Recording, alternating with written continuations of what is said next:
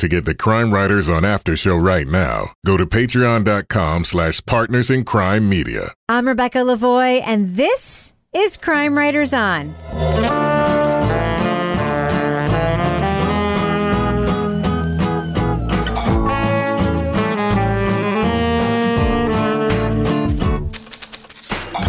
Crime Writers On is the original true crime review podcast that digs into true crime, pop culture, other podcasts.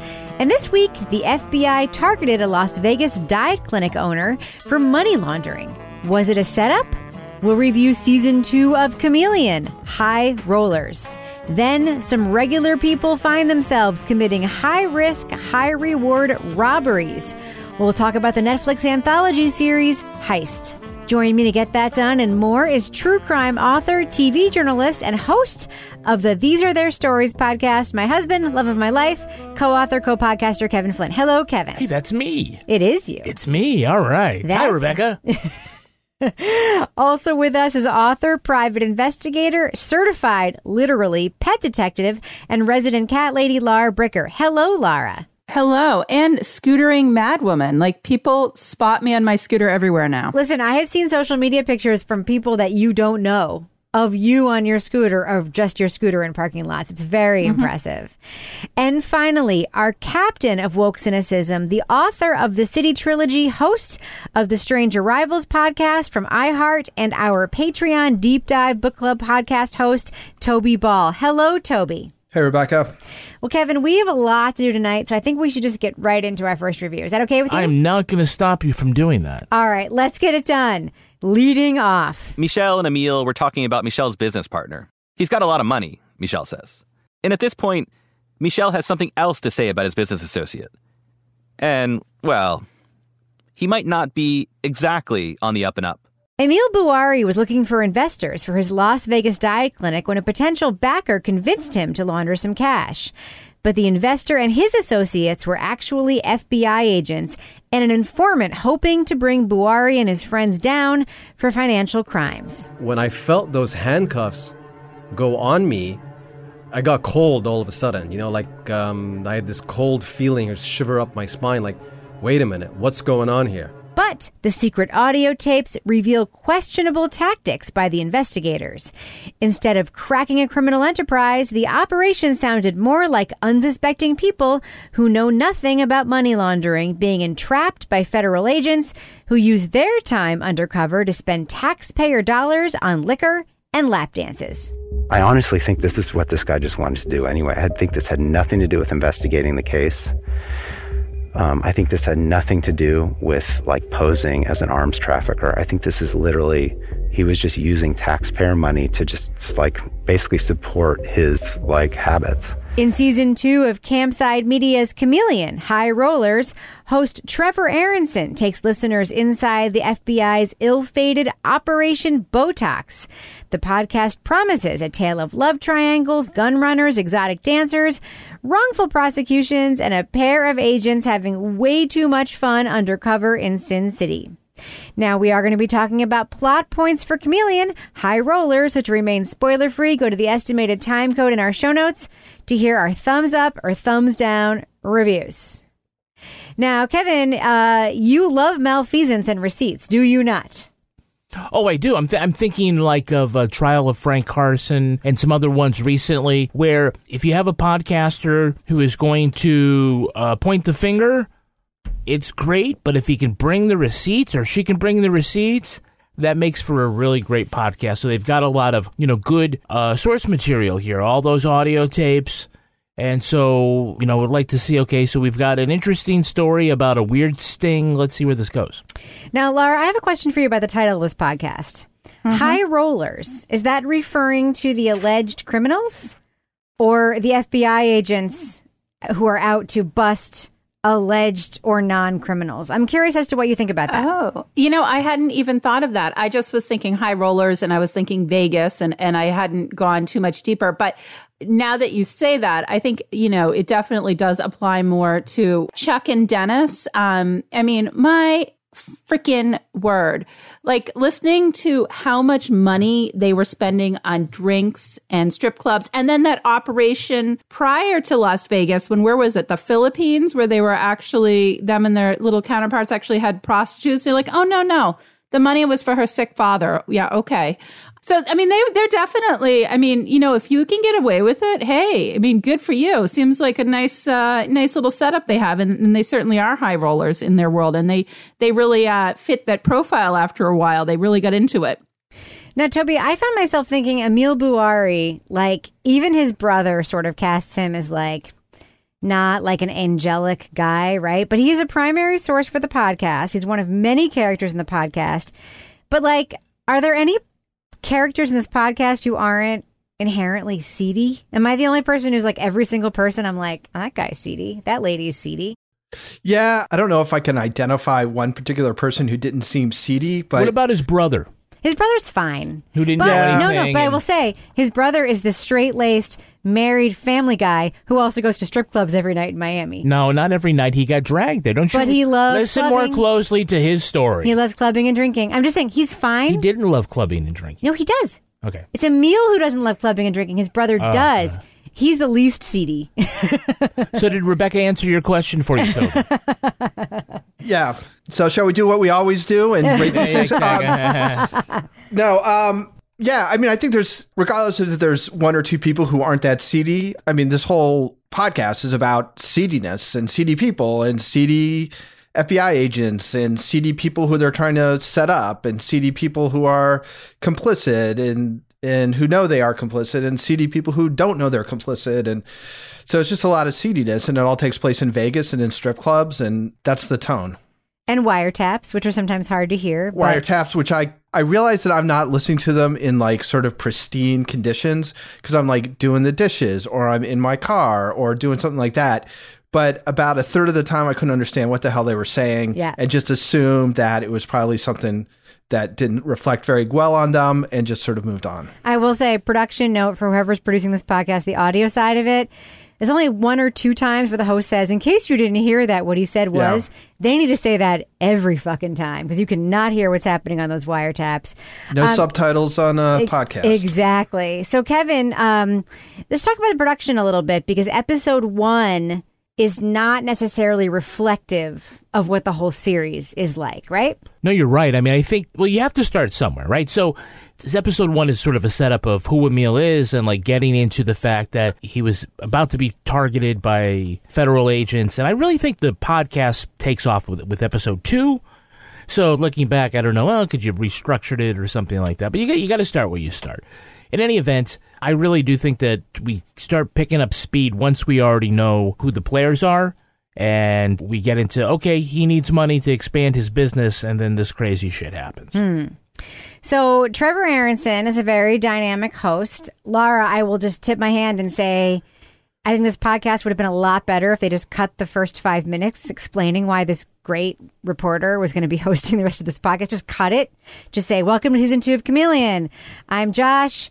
Uh, season two is about this. Let's just throw it to Trevor. Instead, they did this very like long thing. They party and they hang out in majorly expensive Vegas steakhouses. I'm going to stop you right there.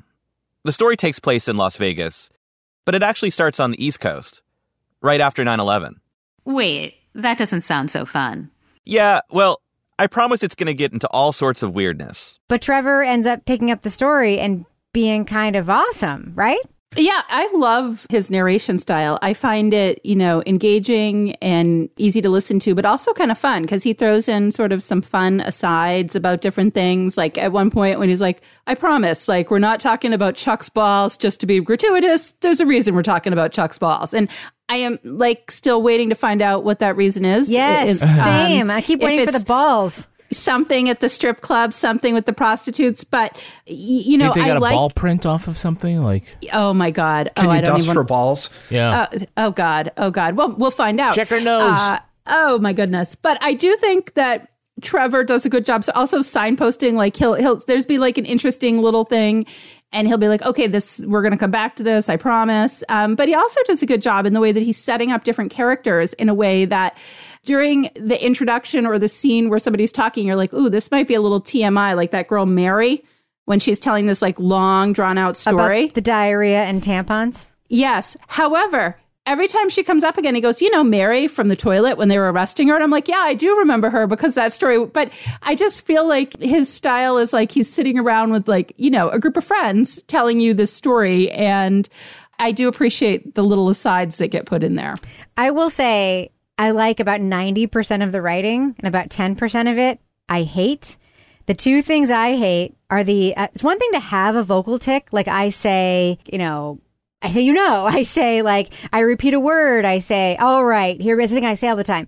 But they're actually writing vocal ticks into the scripts. Like, Kevin, it's, well, you know, kind of gross. Like they're writing that in. But the other thing that I don't like that they write in is when he explains something big in a way that makes no sense, where he's like, you know, uh, comparing being a factory worker to being a journalist. And he's like, well, if I were a journalist and I were working on a story for many months and I came back and said to my editors, like, there's just nothing here, I would get fired. And I'm like, no, that's actually not how journalism works. You actually wouldn't get fired. That actually means that you're a good journalist when you won't just go with something because you've been doing it for many months. But that's, I would never make a podcast with half a story. but really. that's I, I I will say, Toby, I think that you might agree. Like I like literally ninety percent of the writing is so good. The parts of it that are aren't good kind of stick out to me. What do you think? Yeah. So the one that stuck out to me was there's one point where he said something like, people like mysteries, all these podcasts are mysteries, blah, blah, blah. And I think the reason is because mysteries like happen in real life or something. And I was like, yeah, there's a lot of shit that happens in real life. That's that's not why people like mysteries. People like mysteries is because there's a certain amount of suspense in it, you know, blah blah blah. I mean, there's a bunch of reasons. So it just seemed like a sort of unnecessary thing. Like it didn't really add anything to your understanding of what was going on or or, or whatever. And it just it didn't seem like a very insightful comment. I was kind of like, why did you even put that in there? Why didn't somebody just say, let's just drop this? Like this, this doesn't make any sense. It doesn't, doesn't help the story. Didn't it kind of track with the first five minutes of the podcast though? We're like, we said this podcast was about this, but now it's going to be about this. Like, just say it. Don't, don't ex- Yeah. just say it. Just do it. Don't like, it's like what a show don't tell, right? Yeah, and I thought I think it's the first five minutes where there's sort of it seems like there's kind of a scripted interaction between them, and that was when I was like, oh god, is this going to be the whole thing? It's going to be like this, like oh hey, thanks, haha, you know, and then Welcome to thankfully Parcast. they, they they busted out of that. But then it gets good. Like I Yeah, oh, yeah, literally, no, it's- if it's I were an absolutely editor, entertaining. I literally would say, cut all of this. I would just say, hey, here's Josh. Here's season two. Our friend Trevor's, our friend Trevor's going to report it. Go. I think they certainly felt the need, like uh, Josh Dean is associated so closely with Chameleon, that if he's not doing season two, they feel like we have to say something. And that's kind of what they did on those seasons of Breakdown when it wasn't Bill Rankin. And Bill would just come on and he'd say, Hi. I'm not doing this season, but you're like my friend Tom is going to do it, and that was all. That Yeah, was, yeah. I'm paraphrasing, I but feel like we've listened to enough podcasts at this point where that, like, in This American Life, there's different hosts all the time. And Serial, there, but like we've listened to enough podcasts at this point that we don't need that anymore. I don't, Right. wanna, I don't want to belabor it, Right. but it was. I'm just going to point out, I don't know if there's really much of a chameleon in this story. It's the brand name, you know, doesn't it's fine. You know, it's obvious. I don't care about that. I, it's no, Listen, I no, no, I'm just at- pointing out that it's you know every everything is being positioned now. So you have like a brand title, so you can have multiple seasons with different names, and so the hosts are sometimes part of that brand continuity kind of thing. Uh, like Fiasco but- or Slow Burn or whatever. yeah, and so I, you know, Josh isn't a nobody, so they, you know, at least to come on and acknowledge that this is my show and someone else is going to be doing it is fine. Well, But maybe not five. But here's the thing, I, so- I get, I get what everybody's saying So I work at a place where we made a podcast called Bear Brook, right? Which was about a very specific case that happened in a very specific in a very place. specific place. That being said, I'm not going to dump the feed and say we should never put anything out again in this feed that tens of millions of people listen to because the name hem to like I just don't think it's that important. Just say, "Hey, this is season 2, blah blah blah, go." Like if it's a Well, good story, who cares? Didn't Dan Taberski like he sort of retrofitted Yeah. a Yes. larger But thing? that was back when before people were doing this.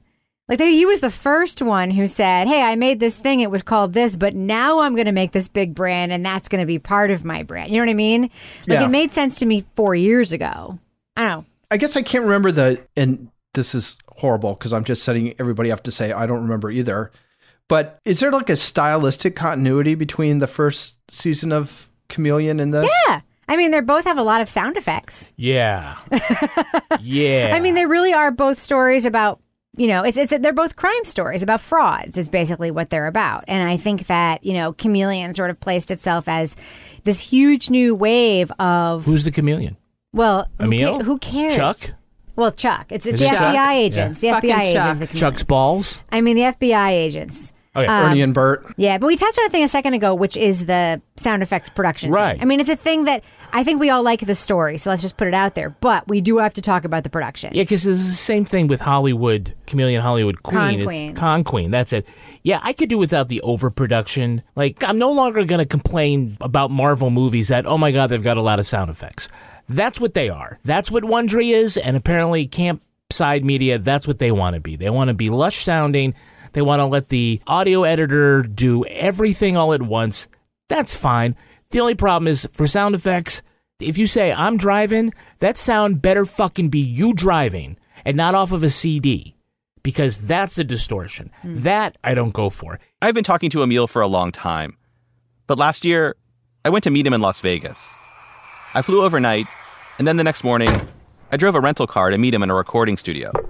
It's a couple of blocks off the strip. Test one, two, three. If you want to like have, you know, the phone rang and it's very obvious that it's sort of illustrative of a, of a time, but don't like fake the call. Don't Yeah. fake it. See, I don't have issues with that. I mean, I, what I have issues with is the illustrative sound. Like, there's a whole scene where they were selling cars, and it was mm-hmm. like someone sold a car. Vroom. Yeah, right, yeah. And then there was money. Ka-ching! It's like it's just it's like I don't know how much the editor. I think I think the editorial leaders of this show are very strong. And I think they are handing over the sound production to someone who's very good at it. But the two sensibilities don't fit together because I almost feel like the reporting sensibility is more on the slow burn uh, fiasco Leon Neyfakh side, like it's much straighter. And then, but if you think about slow burn Leon Neyfakh shows, if you added all the stuff, it would just be weird. Like I feel like we're kind of in that territory, and I hate to sort of belabor it because I overall really like this podcast, but. It seems to me, looking at Lara and Toby's faces, like you, you and I, Kevin, are not the only ones who've uh, who heard these things. Toby, you have a squinty face. Do you think you also heard some of these things?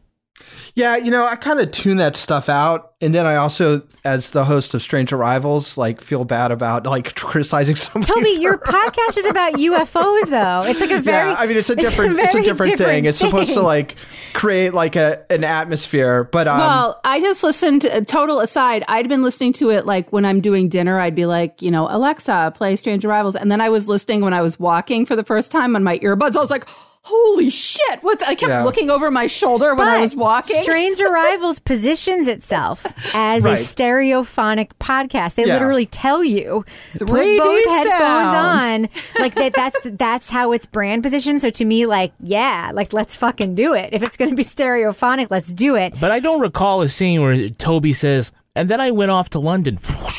you know, just, exa- yeah, that would be exciting. And then I called so and so. Boop boop boop boop boop boop boop. boop. yeah, exactly. cannot be completed again. um, yeah, I guess I don't notice. I don't listen in headphones and stuff. I'm usually like doing other things or driving or whatever, so I don't think it's as uh, obtrusive to me, and I just kind of don't notice it as much. Partly because I'm just trying so hard to hear their taped wiretap conversations. Yeah, I mean, this is like I, feel like we're making a bigger. I mean, it is. I feel like I just want to say like I want to be in the editing room and just be like. but anyway, let's just talk about the story. Let's go back to the story because the story really is about, and I think that Trevor does a good job of this. He sort of talks about how FBI guys maybe think their case is going to be made into a movie. But that the movie that would be made out of these guys' cases, Chuck and Dennis, isn't one they would want to watch. and he has all this tape of them doing these incredibly shitty things. Lara, what do you think of the actual tapes of these actual FBI guys, Chuck and Dennis, but when they're both with informants, not with informants? Like, just what do you think of the premise, the behavior, everything they sort of do as part of their quote job? Besides the horrific nature of it, I'll, I'll start with you know, whenever I watch something or I listen to something that deals with like undercover police and what they have to do to be believable as undercover either drug dealers or organized crime or whatever they're going undercover for. I mean, I know everybody's like, oh, do they actually do the drugs? Do they actually do this? Um, how do they convince people? And I think in this case, when you hear these tapes, it's like the extreme version of what you might imagine an undercover officer having to do to be believable and to build that cover. But it's like, I think the part that horrified me the most is that even when they're not with the people that they're portraying this persona to, they are still acting like a bunch of sexed up thugs for crying out loud. Yes. Like, and so it's like, is this who they really were all along? Did this come out because they didn't have enough checks and balances and they have this, like, I don't know, FBI black card so they can just like, woo, lap dances for everybody? I mean, I, I don't know. But especially that one scene, which is pretty gross when, and then, then of course, Trevor acknowledged it was gross with like the lap dance and he's like, ride it, baby, or sit on it or whatever. And I'm like, Yeah. oh my God. And everybody else had left at that point. Yeah, there was no reason for that. It's method acting. Yeah. Yeah. Yeah. So I guess my thing is, well, how many episodes are we in? Six episodes. I may have Googled because I couldn't take it anymore, but I, I'm like, I'm hoping with the podcast that soon we're going to get to what is going to happen as a system of checks and balances with Chuck and Dennis because I can't fucking take them anymore. Yeah. I hate them. You know what it made me think about? So I go on work trips for my day job and I go on work trips for our podcast. I do the same, mm. both kinds of work trips. When I go on work trips for my day job, I'm very conscious of like, okay, I have to have the cheapest lunch possible. If I get a coffee in the airport, like that's on my dime, not my like employer's dime. When I go on work trips for this podcast, it's just my like personal tax shit. I'm like, let's do whatever. Like, There isn't a check Rebecca is afraid to pick up. Right. That being said, Toby, like I am not, even in my own business, a government law enforcement official. To me, there's a whole thing that could just be made about that, about the way that expenses are used, about the way that investigations are used to cover up vices, right? Yeah, they make that interesting point. And and you were talking about how it doesn't really apply to journalism, but that, you know, if you're going to spend a lot of time and money, there needs to be some kind of result or else it reflects badly on you. I would imagine that having hundreds of lap dances probably only ups the ante on that uh, to produce They're some pot results. committed, as they say in poker parlance. Yeah. So, so first of all, I can't quite wrap my head around getting a bunch of lap dances is necessary to establish your credibility as a money launderer. Like that doesn't quite. I, I don't connect those dots. Uh, It doesn't. this- Doesn't they just Yeah. wanted to have fun Wanted at work? That's it. Yeah. We're having fun at work. Exactly. Yeah. But the second thing, and and there's a great book by Jess Walter called um, "The Secret Lives of the Poets." I think that has this as a little bit of uh, of a side plot, but it's how can you justify the work that you're doing and the investigation that you're doing, and in that way, this reminded me, and I actually did something I never do, which is looked at the notes before we started this, and I think Kevin may be remembering more accurately this thing I thought I remembered from This American Life about some FBI agents who basically set up, like right after 9 11, they set up a Muslim guy who I thought it was in Boston, trying to set him up as an arms dealer. But it was kind of the same thing where this guy wasn't trying to do anything illegal until these FBI guys got him. Yeah. And then they kind of talked him into It's entrapment. like Yeah. we want to get guns and this guy was just like desperately trying to keep these guys happy in like the most amateurish possible way but in the end he was just providing them with all this evidence that ended up getting them put away. So i think there is this weird thing about you know creating criminals and you know sort of justifying it after the fact. It's like well they clearly had the potential to do this. Like the intent was there. We just kind of gave them the opportunity to show it but it would have happened sooner or later And I think that's that's kind of a dubious way of going about law enforcement. I think. Yeah, think. it's called entrapment. You give them the kindling and then say they started the fire. And Kevin, you were actually talking about a different thing that we actually reviewed on this podcast, Did we right? review- It was. Uh, I I, think we remember. did. I remember there was a documentary film that we saw, and it was it took place in New Jersey. But the certainly New the York, plot line yeah. is the same, where the uh, FBI informant was pushing uh, the agents on uh, some non-radicalized Muslims living in New Jersey, and I think it was New York. Convincing them to. Okay, in the tri-state area, uh, to uh, get uh, yeah, thanks, Toby. Uh, to You say New York City right in your notes, my motherfucker. Yeah, And it is why- New I York. remember it now. It's actually the Bronx. I actually looked it up, so it's New okay, York. great. Well, okay, fine. So maybe you want to tell not them what it was about? No, it's yeah. not okay, important. all right. It's not important, but like, just go ahead. It reminds me more about, about that this American Life story called uh, 21 Chump Street, where it was about the high school kid who fell in love with the undercover narc. oh, And she wanted him to buy marijuana. He didn't know he had to go to a cousin or something and got her the marijuana because she wanted it and then got arrested. And then what happened later, it was such a good show that uh, they commissioned Lin Manuel Miranda to write a mini musical about Yes. it for a live show. And it's like, what I got to do to be with you. you know, it's, it's pretty good. that turned out to be Hamilton. Uh, no, it did not turn It was probably be better Hamilton. than it was Hamilton. before Hamilton, though. Yeah. but there is this whole like the theme is entrapment, right? Because we did review that documentary about the FBI basically turning that like very innocent Muslim guy into a quote unquote terrorist by basically pushing him into this plot. We've we've seen this over and over and over again. well, I'll tell you what Trevor does great about this is that he does signpost a lot of the stuff where he says, and maybe it's editorializing a little bit, but I'm I'm glad that he does it. Where he says this doesn't sound like somebody who knows how to mo- launder money. Right. But he's oh no, I go well, I just I need a couple of days for it to, clear, so then I can you know that isn't how money laundering works. These people were obviously not money laundering before these agents came in and started throwing money down and asking them to do that. So I don't know. I'm just going to ask Lara if she googled it to the end here, where if they I- get everybody for doing the right Wait, thing. Wait, can I just ask a question too? this is a Lara question too. Yeah.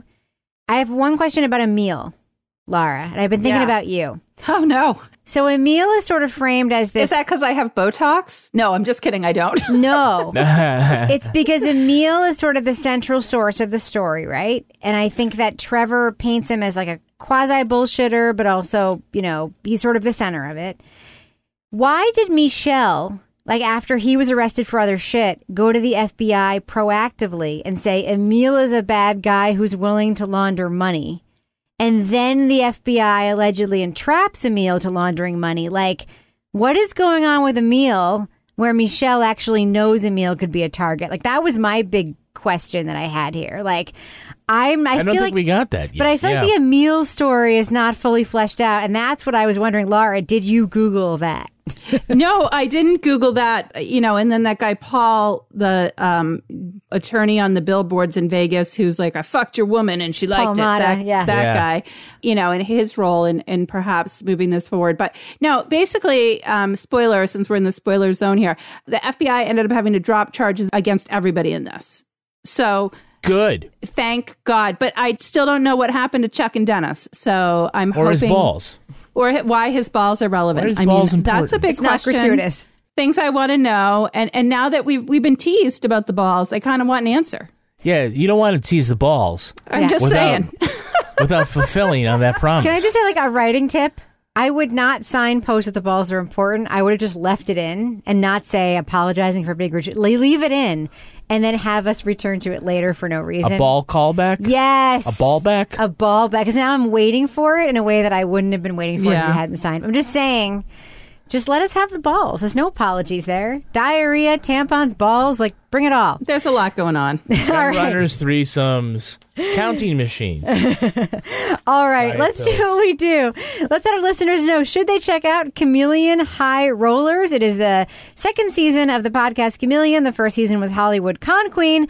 Lara Bricker, what do you think? Thumbs up or thumbs down for season two of Chameleon from Campside Media? I'm going to go thumbs up with this. I mean, there's some things I would have done differently, but overall, I think the story itself is really interesting. It's something that we haven't heard before. It's also rage walk inducing. if you listen to what the FBI agents in this case are doing and you listen to basically my takeaway somebody being set up for something that they were not actually criminally involved with. So, if you need some rage walking material, I would definitely say listen to this. And it's a good simmer. So, you're going to get a good burn with your walk because it goes on and on and on. I'm eager to see how it. there? Yeah. Yeah, I'm eager to see how it ends. And I hope that it ends in the way that it should end, or else I'm going to have to take some people down on my pink scooter. But I'm just saying, I think you should listen to it. Toby Ball, thumbs up or thumbs down for Chameleon High Rollers. Yeah, I like it. I mean, it's uh, it's kind of fun. Nobody's getting murdered, which is nice, and uh, it's very atmospheric. It reads. It doesn't read. It it listens like a, a caper novel to a certain extent. Uh, some big characters, good atmospherics. You know, the FBI guys are kind of reprehensible, but in a sort of an interesting way. So anyway, uh, thumbs up. I think this is you know this is a fun binge if you're going on a long car ride or something. Keep you entertained. Kevin Flynn.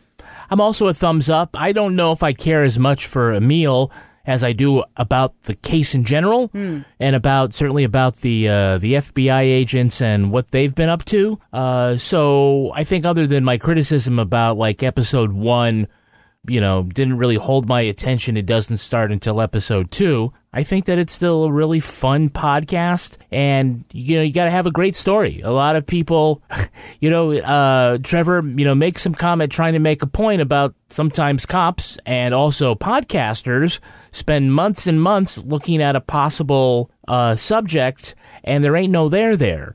And sometimes cops and podcasters push ahead anyway. And so in this case, there is some there there. It's a lot of fun, and uh, I'm, glad they stuck with it. Thumbs up.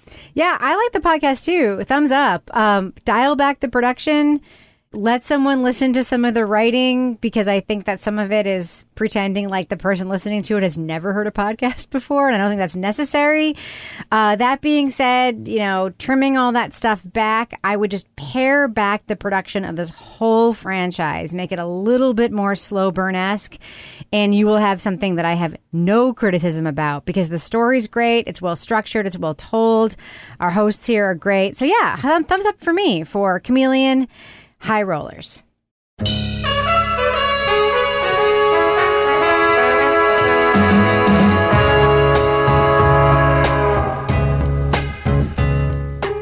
So, Kevin, here we are in the business section. What have we got going on on our Patreon this week? What's happening in the Crime Writers on After Show? Oh, there's a lot going on, even though we're uh, going to be off next week. There's still plenty of stuff to listen to on Patreon. This week's Crime Writers on After Show, we're talking about the latest legal developments in the Tiger King case. Whoa. That the sentence for Joe Exotic has been vacated. Team Carol. What else, Wait, Kevin? what? The sentence has been vacated, but the conviction stands. We'll talk, tell you more about like what's been happening. There. Team Carol. Go ahead, Kevin. Uh, on Leave It to Bricker, Lara tells the fascinating story about how her grandmother nearly took out an entire gang of Hell's Angels. of course she did. because why the fuck not? Yeah. Lara, is this the same grandmother that you inherited the timeshare from that we were able to avail ourselves of a few years ago? That's her, yeah. That's Yeah, the same one. love her. She's the golden girl. Grammy Gladys, yeah. And she almost took the Hells Angels out, so. Love it. Yeah, it's true. Now we got a we got a double dip of deep dive. Right now in the feed is Toby Ball's Deep Dive Book Club podcast. He's talking about the Golden Thread with uh, Chris Joyner from the uh, AJC. And uh, Toby, uh, this week you have another taping of the deep dive for an upcoming episode. What book are you covering, and who are you talking to? We are covering uh, Last Call by Elon Green, which is about a series of murders tied to New York City in the 1980s of, of gay men. And uh, the fabulous star studded lineup is myself and Sarah D. Bunting, Rebecca Sebastian, and Janet Varney. Oh my God. That is a superstar fucking That panel. sounds fun. That podcast episode will be out in August, but if you are a Crime Writers on Nation sponsor, if you're at that level, you can uh, watch the live podcast. You can also take part by submitting your chat questions or coming on the screen and offering your own thoughts. And Toby, that is recording on the 29th. Is that correct? Thursday, the 29th at 8 o'clock Eastern Time. 29th of July. Toby, what are you going to do if Elon Green shows up and starts asking questions about his own book? is if he just starts heckling me in the in the uh, comments. Because I happen to know that he does listen to our podcast. I think he is also All right. a patron on Patreon. But Toby, I do not think he is at the twenty-five dollar level. But I so- also think, by the way, he's cool enough that if you don't like his book, he can take it. I really I think he can don't think we have to worry about that. He's also a very good and engaging writer. So and lastly, later, Joan Didion is also a patron, by the way. No, I'm just Okay. kidding. and also later this week, we're going to have a new episode of Married with Podcast out. And Rebecca, we have a question about a toxic mother-in-law. I cannot wait. When are we taping that, by the way? Tomorrow? We're going to be taping it soon. Before Okay. we go on vacation, we preloaded. It it's like later tonight. That's right. We got I can't wait. we got it just like we put all of our little pills in each day's little container. Yes. Yeah, we got to put. a I bunch have this stuff. whole thing. So we're going on vacation as we tape this two days from now, like actually like a day and a half from now. And my whole this is the one week of the whole year where I will not engage with my laptop or Slack or anything. Have it's like one week out of fifty two. So the last three days before it are like a power, like a marathon of just taping and editing. I'm so excited. Anyway, that Married with podcast is going to be intense and super good. I also encourage everybody to sign up for the Crime Writers On newsletter. Just go to crimewriterson.com. Just drop in your email address. On Mondays, when the show drops, you'll also get an email. I'll tell you in this week's newsletter, we're going to tell you only there, it's going to be top secret. It's the only place you can read about where the crime writers are all going to dinner together with a special guest star. Will there be a photo? I, well, no. because you wrote it before. Because I already had the- wrote it. Yeah, I had to write it ahead of time. So, uh, but I'll delete it later. If it Are you going to pretend the, f- the dinner was awesome, even if it sucks? Is that the plan? I already know I'm ordering the meatloaf, so I said the my meatloaf is great. All I right, like the scallops. Before, Scallops look good though, yeah. at least we know like one of the nine of us won't be drinking, right? So before we end the business section, Kevin, do we have any Patreon patron saints of the week this week? Our Patreon patron saints are Holly Stevens and Tim Noonan. Bless Bless you, Kevin. Does that end the business section for this podcast? It does. All right, I'm going to fade that music out now. Moving on. Here I am, 22 years old, being whisked away with the man I love for $3 million. The new Netflix six part series Heist dedicates two episodes each to three colorful crimes perpetrated by somewhat ordinary people. They include Heather Tallchief, who was convinced by her ex con boyfriend to work as an armored car driver in Las Vegas so they could clean out the truck and live on an island. That moment of no return is standing there with your britches down, trying to put on a costume. Meanwhile, a man convicted of murder is in possession of $3 million and a loaded firearm in a fucking closed garage. Another tells the tale of roller skating Cuban American Karls Monzon, who sought money to adopt a child and convinced his friends and family to help him boost millions in cash from a lightly guarded Miami airport counting house. I come to you and I tell you, yeah, there's a hundred million dollars. Don't worry, there's no guns, nothing there. It's, it's, it's a piece of pie. Hundred million dollars, no guns, at an airport. They're surrounded by by all these different agencies. Yeah, I'm definitely gonna go with my guns. The final story is about Toby Curtsinger, a Kentucky distillery worker who, along with his softball buddies, stole for well heeled buyers an ever growing amount of premium whiskey, including the exceedingly rare and extremely expensive Pappy Van Winkle bourbon. It was like this stuff, it was this sacred nectar from Mount Olympus that they had at Buffalo Trace, and everybody wanted it. And then what happened? I got dropped right into it, and there it went boom. Employing stylized recreations and interviews with the amateur perpetrators, Heist explores the thrill, the dangers, and the fun behind each caper. It dares us to root for the robbers even when the law catches up to them. Spoiler alert, we are going to be talking about plot points from Heist, so if you want to remain spoiler free, go to the estimated time code in our show notes for our thumbs up or thumbs down review. And also, uh, a little bit of transparency. I did interview each of the three directors who did the two episodes each of each of these stories for the Netflix podcast. You can't make this up. That being said, I promise you for my review, my opinion is untainted about this show. Now, Toby, one of the things that is interesting to me about this series is I feel like the three crimes that are shown are relatively victimless in terms of the fact that nobody was murdered, that money stolen was perhaps from people who had lots of money or was a product. And I think Except this- for Jeffrey, but all right. but I but but I, but I do Yeah. think but I do think that the series sort of tempts us into wouldn't you if you had the chance do X? And that's a little bit of a moral conundrum. Do you think that that works? No, and, I, and I'll tell you, I think it kind of lands with a thud. Quite honestly, that that framing, and part of it is that at the very end of the last episode, you have the other Toby.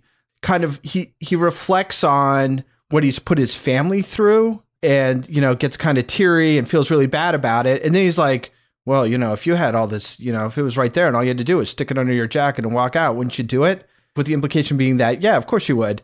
I'm like, dude, like two minutes ago, you were literally crying, Hmm. talking about your regrets of having done it. So it, it just doesn't, you know, I, I think that's a fun way of framing this stuff, but it doesn't really work out very well for anybody. Like, nobody in this ends up in a good place. Like, you got one woman who's too afraid to show her face because she's worried that her boyfriend would would find her and kill her.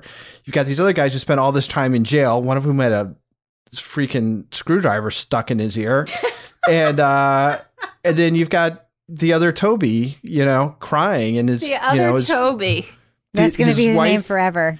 his wife, you know, is pissed at him and his kids weep when they talk about him and you know, he doesn't have any friends from his softball team around. They won't Oh, even the softball Oh, He's those guys were join dicks. like bocce ball next or something.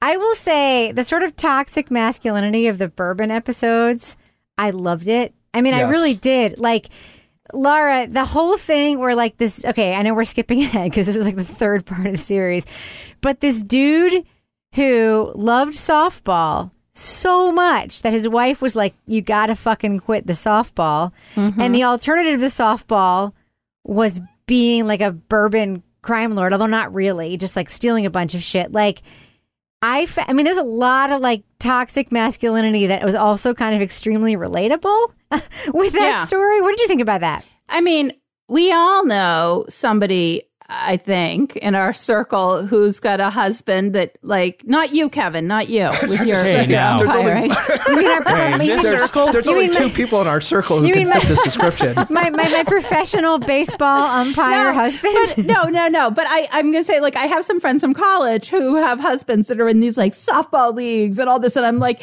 and it like takes over their life. And I'm like, really? Like, it's like, it becomes, so I, I, I could relate to that part of it. But then the flip side of just the brazenness with which they all, not just the other Toby, but everybody who seems to work in a bourbon factory is like, oh, it's like one of the perks of the job. You just like take a few bottles when you go, and when you go to someone's house, they're like, hey, look, I brought you a present. Like, uh, no big. There's so- a difference between taking a bottle and an entire barrel. Or like Well, loading you a truck in the middle know, of the mean, night. Kevin, Who needs a fucking barrel of whiskey? it, Oh really? my god! it's one thing if- if you take copier paper home from the office. Guilty. It's another if you take the copier, Yeah. and it's kind of like it was grand larceny. It was a lot of stuff they were taking. Yeah, I took Anyway. copier paper from my office, but I did not take any microphones from my radio station. But I, but I did think. I mean, one quick, quick question I have about that story. Second, Lara, before we move on, is the wife, Kurt's wife. Yeah. She fucking knew what was going on, right? Like, I mean, uh, it reminded me of like Skyler White in Breaking Bad. Like, Yeah. all of a sudden, like he worked at a distillery doing like a workaday job. She was a beginning realtor, and suddenly they had like all of this money, and then we're supposed to believe that she did like like that was weird, right? Yeah, I think she was um, conveniently ignoring what was happening around her because it was happy. I mean, God, I mean, you saw those videos of their kids at Christmas with like this and that, and a Jeep and a trailer and a, you know, light up this and that. And here we are at Disney World and everything else. So I, I can say, you know, you know, as times are good, you're kind of just like, hey, I'm not going to ask any questions. But she was obviously not a stupid woman. Like she clearly knew something was going on. But I guess uh, based on her I mean, she did an Alford plea in court. So obviously she's not going to, I would say for the purpose of this documentary, she's not going to be super forthcoming about what she did or didn't know based, you know, at this point.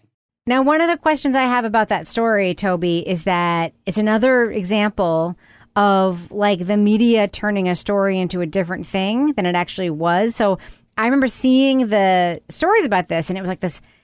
The conceit was there was this giant heist where like one person potentially stole like a half million dollars worth of Pappy Van Winkle. But what became clear to me was it was just a bunch of small time dudes who worked at factories who were just like stealing a little here and there, and some of them did more than others. But it got turned into like a global crime. I mean, did you see that too? Yeah, you know, I I still can't quite wrap my head around the fact that the inventory control was so shitty that this thing was going on for all this time and you never work retail obviously toby. Well I, I i have worked retail and uh but i mean if you're like eight kegs of whiskey lighter than you were the day before like wouldn't you at least like put up cameras by the loading dock or something? I mean it just that whole thing just seemed weird but I like the third one the best. And I think part of it was is that it kind of painted a picture of this culture in which petty crime is not really considered that bad. Like Yeah. that's just kind of the culture. And you can see it from the police chief, not the sheriff, but the police chief is kind of like, eh, was it the worst thing in the world? I mean, did he really, uh, did we have to escalate it to the point where he went to jail? It's like, no, you know, this is kind of the way things go. And this sheriff came from kind of out of town and kind of made this into a, a bigger deal than I think the people in town would have made it. Doesn't make it right, but I thought that was what was interesting about that was sort of the the look at the culture. Yeah. And of course, uh, there's a twist there, Kevin, where the guy they gave immunity to was actually probably the guy stealing the most of the pappy, right? Well, apparently he was. That's amazing. Yes. So I want to talk about the first story because I'm looking at Toby's notes, and apparently, like I liked it way more than him. I'm just going to say it up front. There is a huge twist in the first story, right, where we get this very interesting story about this young woman who becomes basically a cult of one with this like horrible guy who's very dynamic who was released from prison because all these famous people got him released. Turns out he's actually still wants to be a thief. He pulls her into his ring and she seems very much like under his spell. And she's very young and she tells the whole story from this very sort of gritty it's a love fucking story sort of point of view we get the whole thing about they went on the run. She had to start a new whole new life. She got separated from him, but she's still living secret. At the very end of the story, by the way, if you have not seen it, this is the part where you want to fast forward to the time code. We find out that the woman we've been seeing telling the story is an actress recreating the transcript of the interview that the documentarians did. I will say, I asked about this in the interview with the director they w- did not know that was going to happen. They, inter- they they thought they were going to use the original interview, and then they couldn't. So they they did that then. I actually loved it that they did that. What did you think about that? It was very surprising, and I was pleasantly surprised because I thought the actress did a great thing. I wouldn't say this is the twist of the thing. No, but it, it felt like a punch at the end. Uh, Yeah, I mean because we, it's the kind of thing that we look at. I thought that she she was so believable. It's fucking great. In, in part because if she's doing the recreation, they also have a younger actress doing the recreation of the recreations, right? And it gets super meta, and even like the you know the uh, like the still photos that they use for B roll. It's usually like oh, it's the actual people. So it, they did still photos of them, But of, there were of the also real still photos of the real people. It was mixed in. very mixed up. Yeah. But I would say that I really like that. It was sexy, and we don't watch a lot of stuff that's sexy in this genre. I mean, we didn't see a lot of titties in uh, Making a Murderer, thank God. Titties? There were titties in this. There's butt. There was thrust sex. It was called Sex Magic, which is just sex. oh, I forgot Which- about that part where he was worshiping the women in his Yeah, little but shrine. like Lara, it wasn't when she calls it was sex magic. Like it was just sex, right? it was a wasn't ploy to magic. get more sex. where does that energy go? Yeah. it goes well. I- If you I don't have know. to He's ask, tired. He took a nap. I don't know. I thought that that was really great, and I think sort of this even though you have three different directors who could bring sort of three completely different styles, I'm thinking a little bit like when we did the Innocence Files, yeah, which was seven episodes about different people and different things like that. They were all very kind of stylistically different.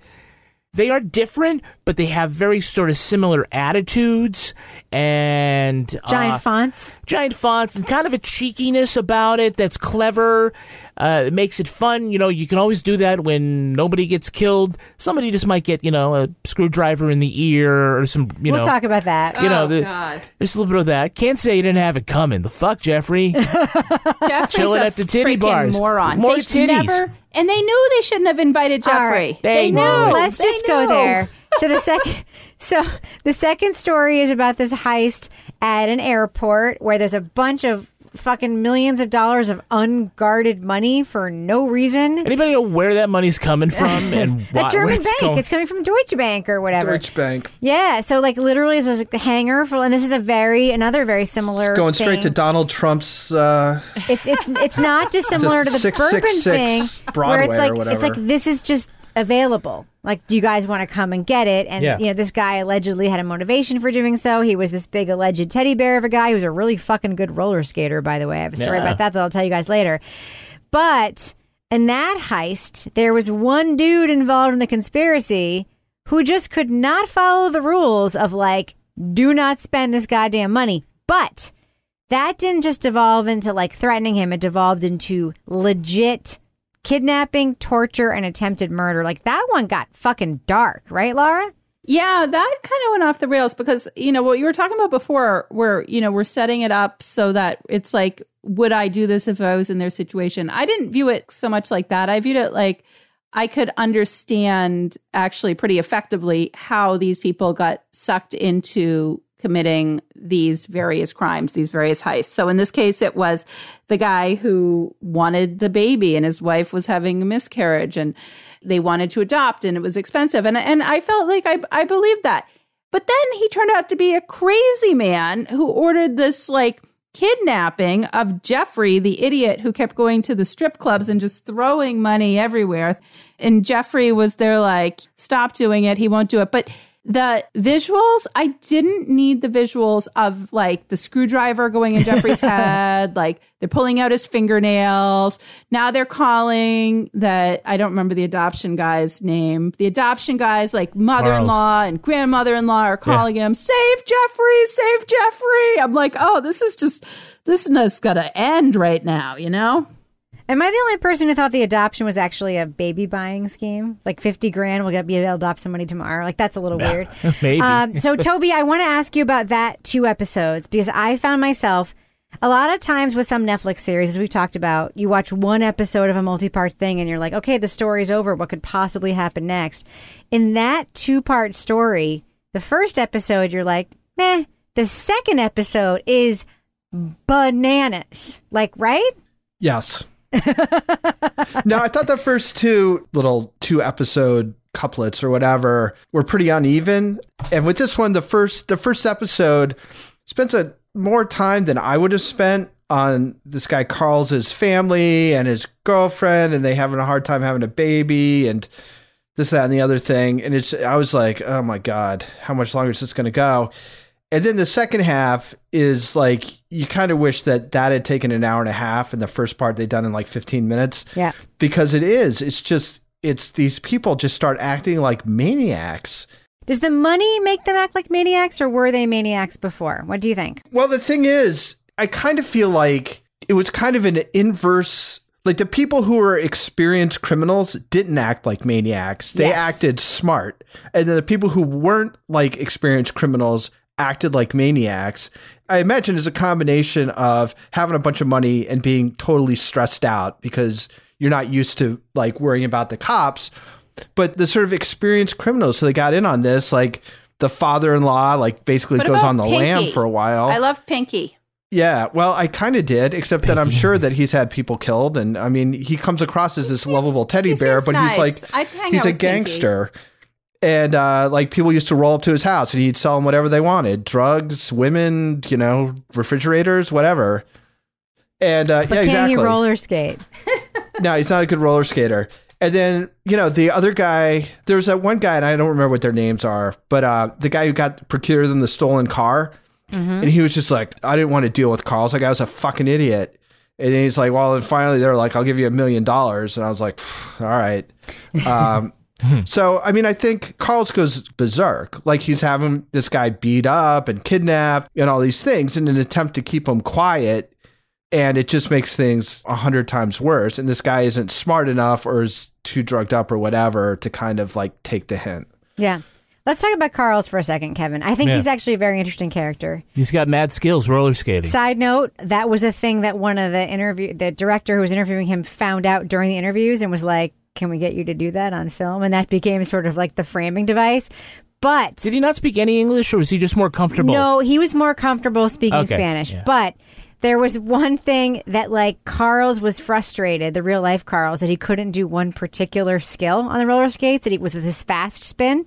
Hmm. So all the roller skating you see is Karls. But apparently the director told me the fast spin, they had to put out an ad in the Miami trades for a body double who weighed like 280 pounds who could do a fast spin on roller skates.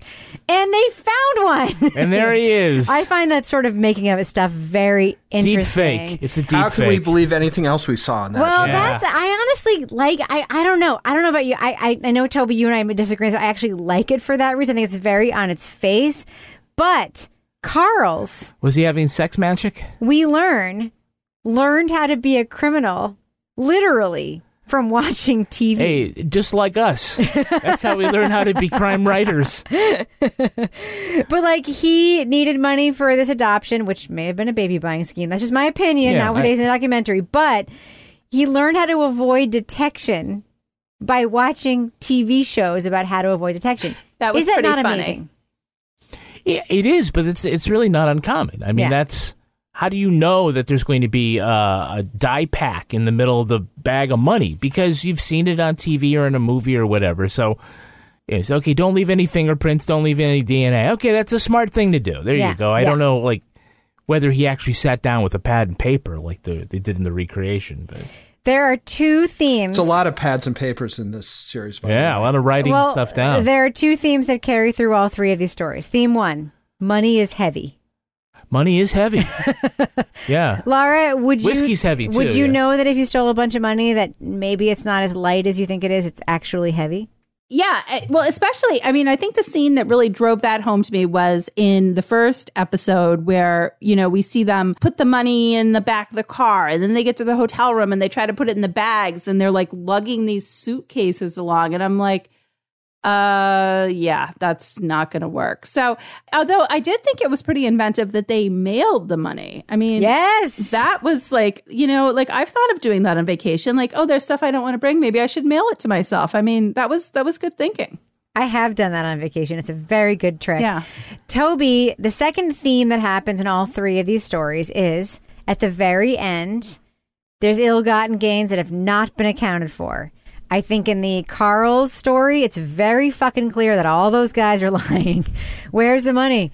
I don't know. I spent it. Life on the run is expensive. They are all fucking lying. In Heather Tallchief's story, it's clear that her ex, uh, who's maybe still on the run, maybe still dead, like has a lot of money. Who knows where it is? And the Bourbon story, it's very clear that like Kurt is not the perpetrator of this solely, and there's a lot of stuff out there. So we know who took the yes, yeah. but there's also probably more stuff Sure. out Yep, there, yep. right? So Toby, the idea that like the FBI, the police think they got a thing, but there's this quest for this missing fortune. Like how important is that to know where like the missing 4 million dollars is? How important is it to me? Yeah, how important is it to you as a viewer? Because to me, I, I do think they try to portray it as cheeky, right? Like, you know what I mean? Yeah, I mean they definitely do. Like, did they get away with it? Um, I I don't know. I sort of feel like that just seems inevitable to me. Like, how are you going to recover everything? Right? Like, people who pull off these kinds of heists, like they got to think things through enough where they're not going to like stick all of the money like in the same hole in the same backyard or whatever. Like, they, you know, you're going to spread it around, leave it other places, give it to people. So it's not too surprising to me you know, and I, I just assume that while it'd be nice to recover it all, I, I can't imagine that that's people will feel like they weren't successful if there's still stuff missing. I mean, you, you catch the people and you get as much money back as you can, but I think some loss and it just probably just hits the insurance companies.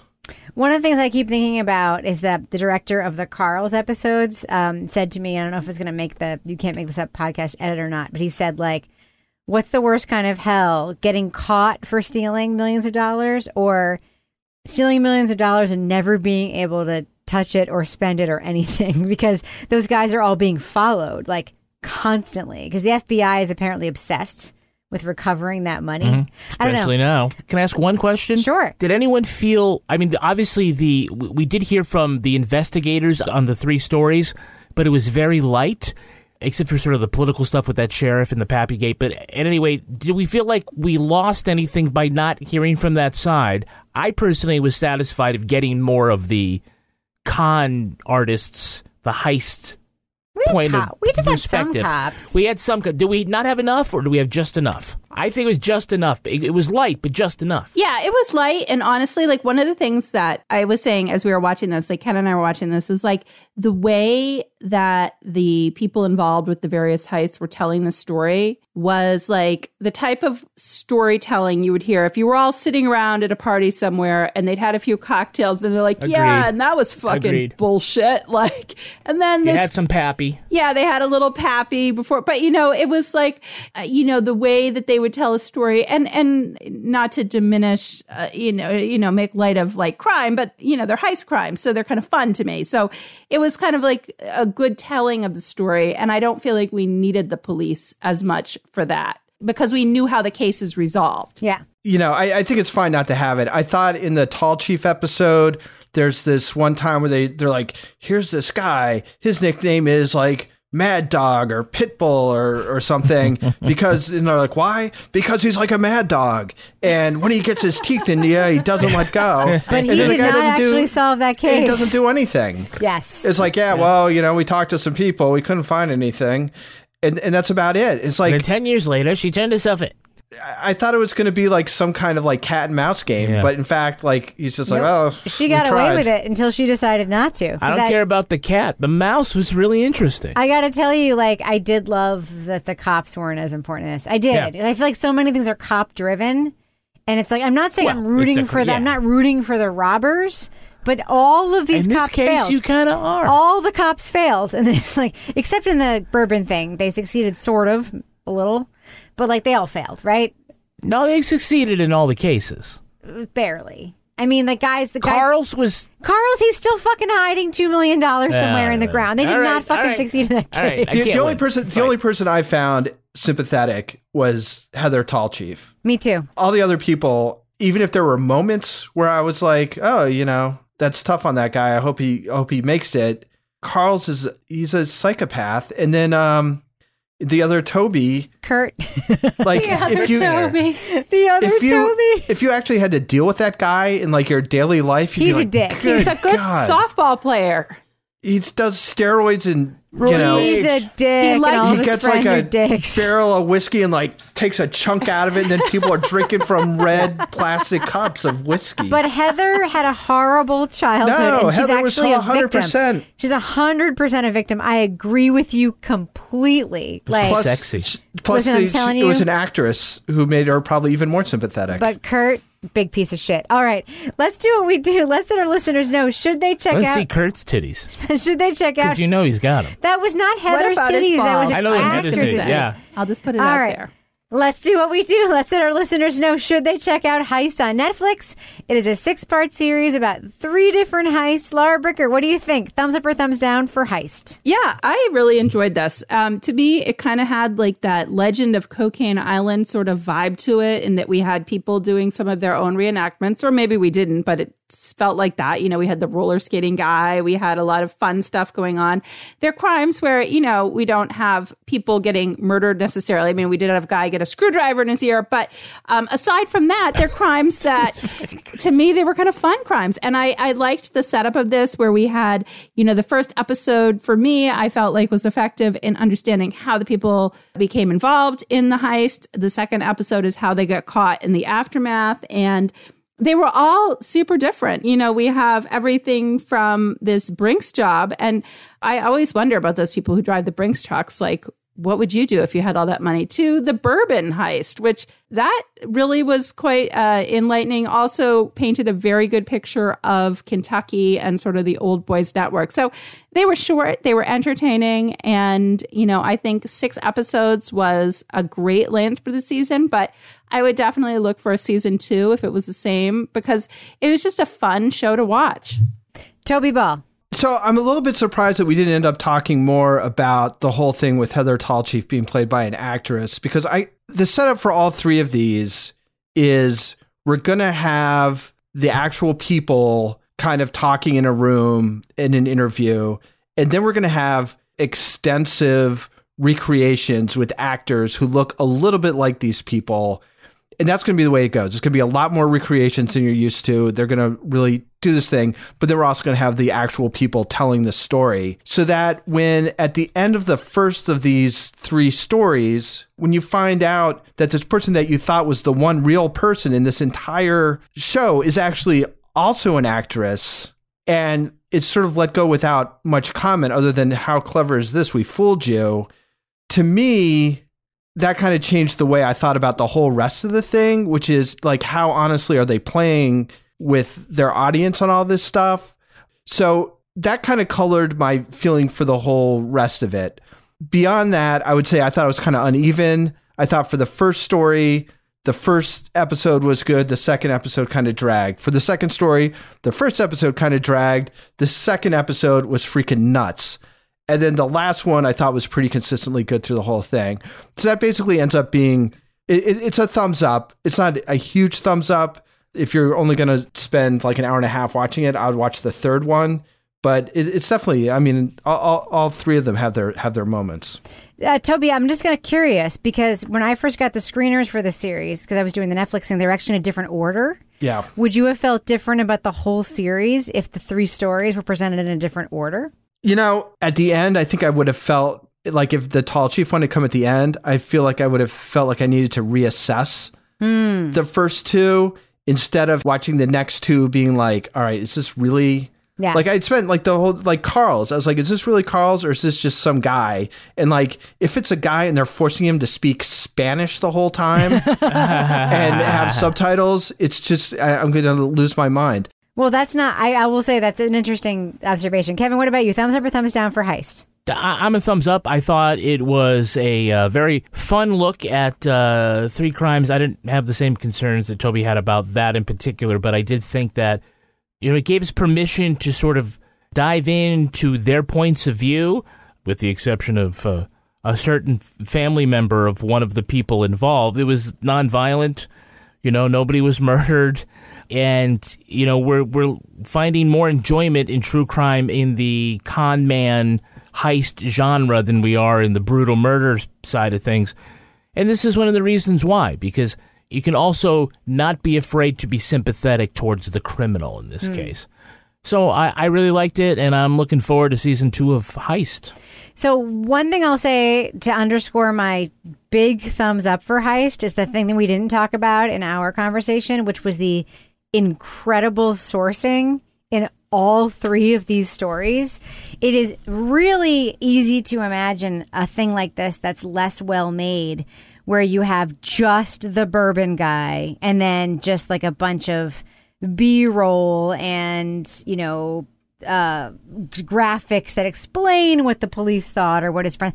They have everyone for all three stories. They have the cops, they have the main person, with one notable exception in the first story, or somebody who we don't know where he actually is. They have everyone. I especially think of story two, the Carl story. They have everyone who committed the crime, plus the ex who, like, she's very important to the story. I don't know. I, I just think that this is. Um, it sort of elevates something that could have been corny to something better than corny, and it's very stylized and surprising. I really enjoyed Heist on Netflix. I would check it out if I were one of our listeners. So thumbs up for me. Now it's time for my favorite part of the podcast, a little something I like to call the crime, crime of, of the week. Police in Ireland are investigating a high speed driving report involving a hearse. The vehicle was carrying the coffin of Dean McGuire on his way to his final resting place. But instead of a solemn funeral procession, the hearse was leading a high speed convoy of cars and motorcycles down the N7.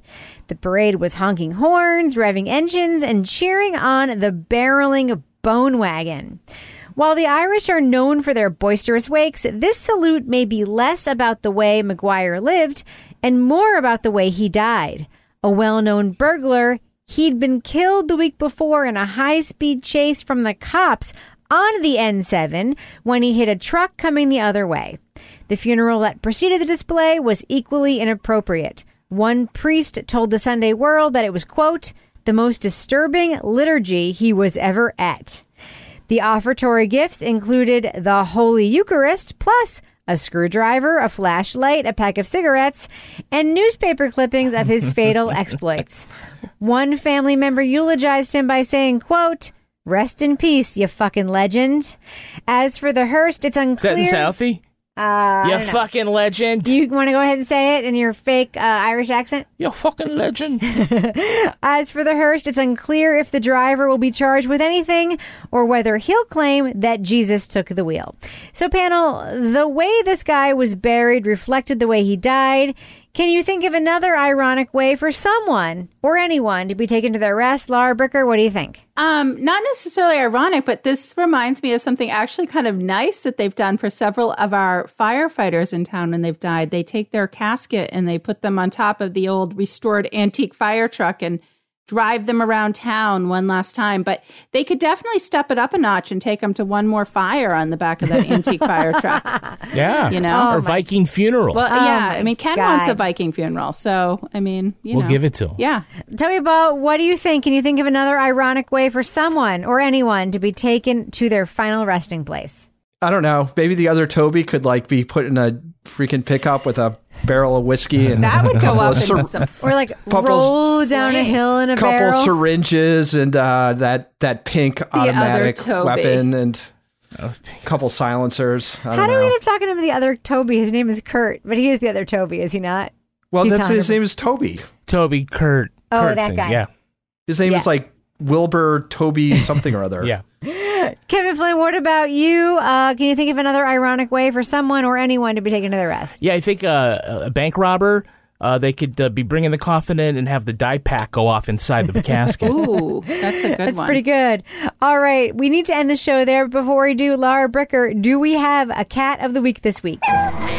We have all sorts of animal things going on. So I was going with the donkey of the week from Bevan Zimmerman, but I have to like give some props to Laura Nascari.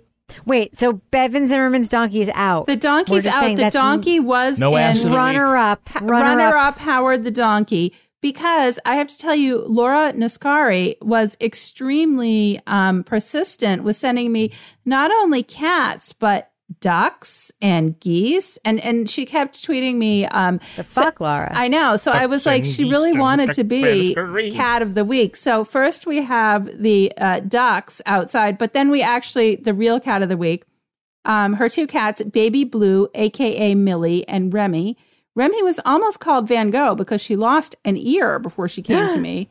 And Baby Blue adopted me. Both were street urchins in New Orleans before they came home willingly. So those are our cats of the week this week. The street urchins from New Orleans, home again. Wow. So if Bevan Zimmerman wants to appeal to you so that her donkey can be cat of the week next week, or if anyone else just wants to submit their animal, they of course they can email us at crimewriterson at gmail.com or go to our Facebook group. But if they want to tweet you, how can they do that, Lara Bricker? They can find me at Lara Bricker on Twitter. And Toby Ball, folks want to tweet to you to talk about A, either your muscle shirt or all the amazing sound design in Strange Arrivals. How can they find you on Twitter? Uh, at Toby Ball NH. And Kevin Flynn, if folks want to reach out to you and say, hey, Kevin, Hey, you're so lucky to be married to Rebecca. How can they find you on Twitter? Uh, I am at Kevin P. Flynn. And if you want to follow me on Twitter or Instagram, you can find me at Reb Lavoie. You can also follow the show on Twitter at Crime Writers On. And please, please, please join our amazing, super healthy, super supportive Facebook group. It's the official Crime Writers On Facebook discussion group, and everyone there says it's the best group they've ever belonged to. You can find it by going to our regular Facebook page, Crime Writers On. Support the show at patreon.com slash partners in crime media, and you will get the Crime Writers on After Show right now. Plus, Married with Podcast, Lara Bricker's Leave It to Bricker podcast, and Toby Ball's Deep Dive Book Club podcast.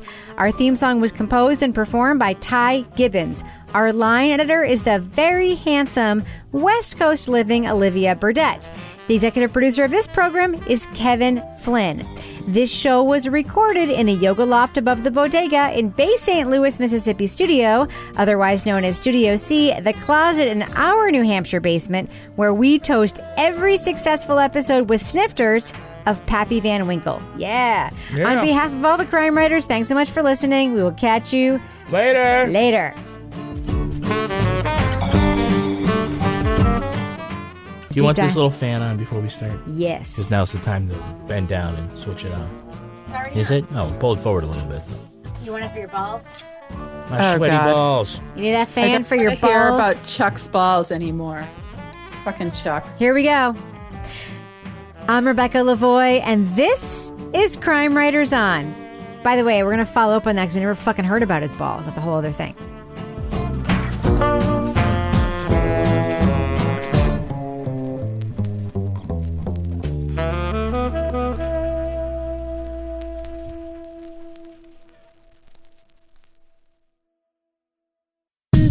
Partners in Crime Media.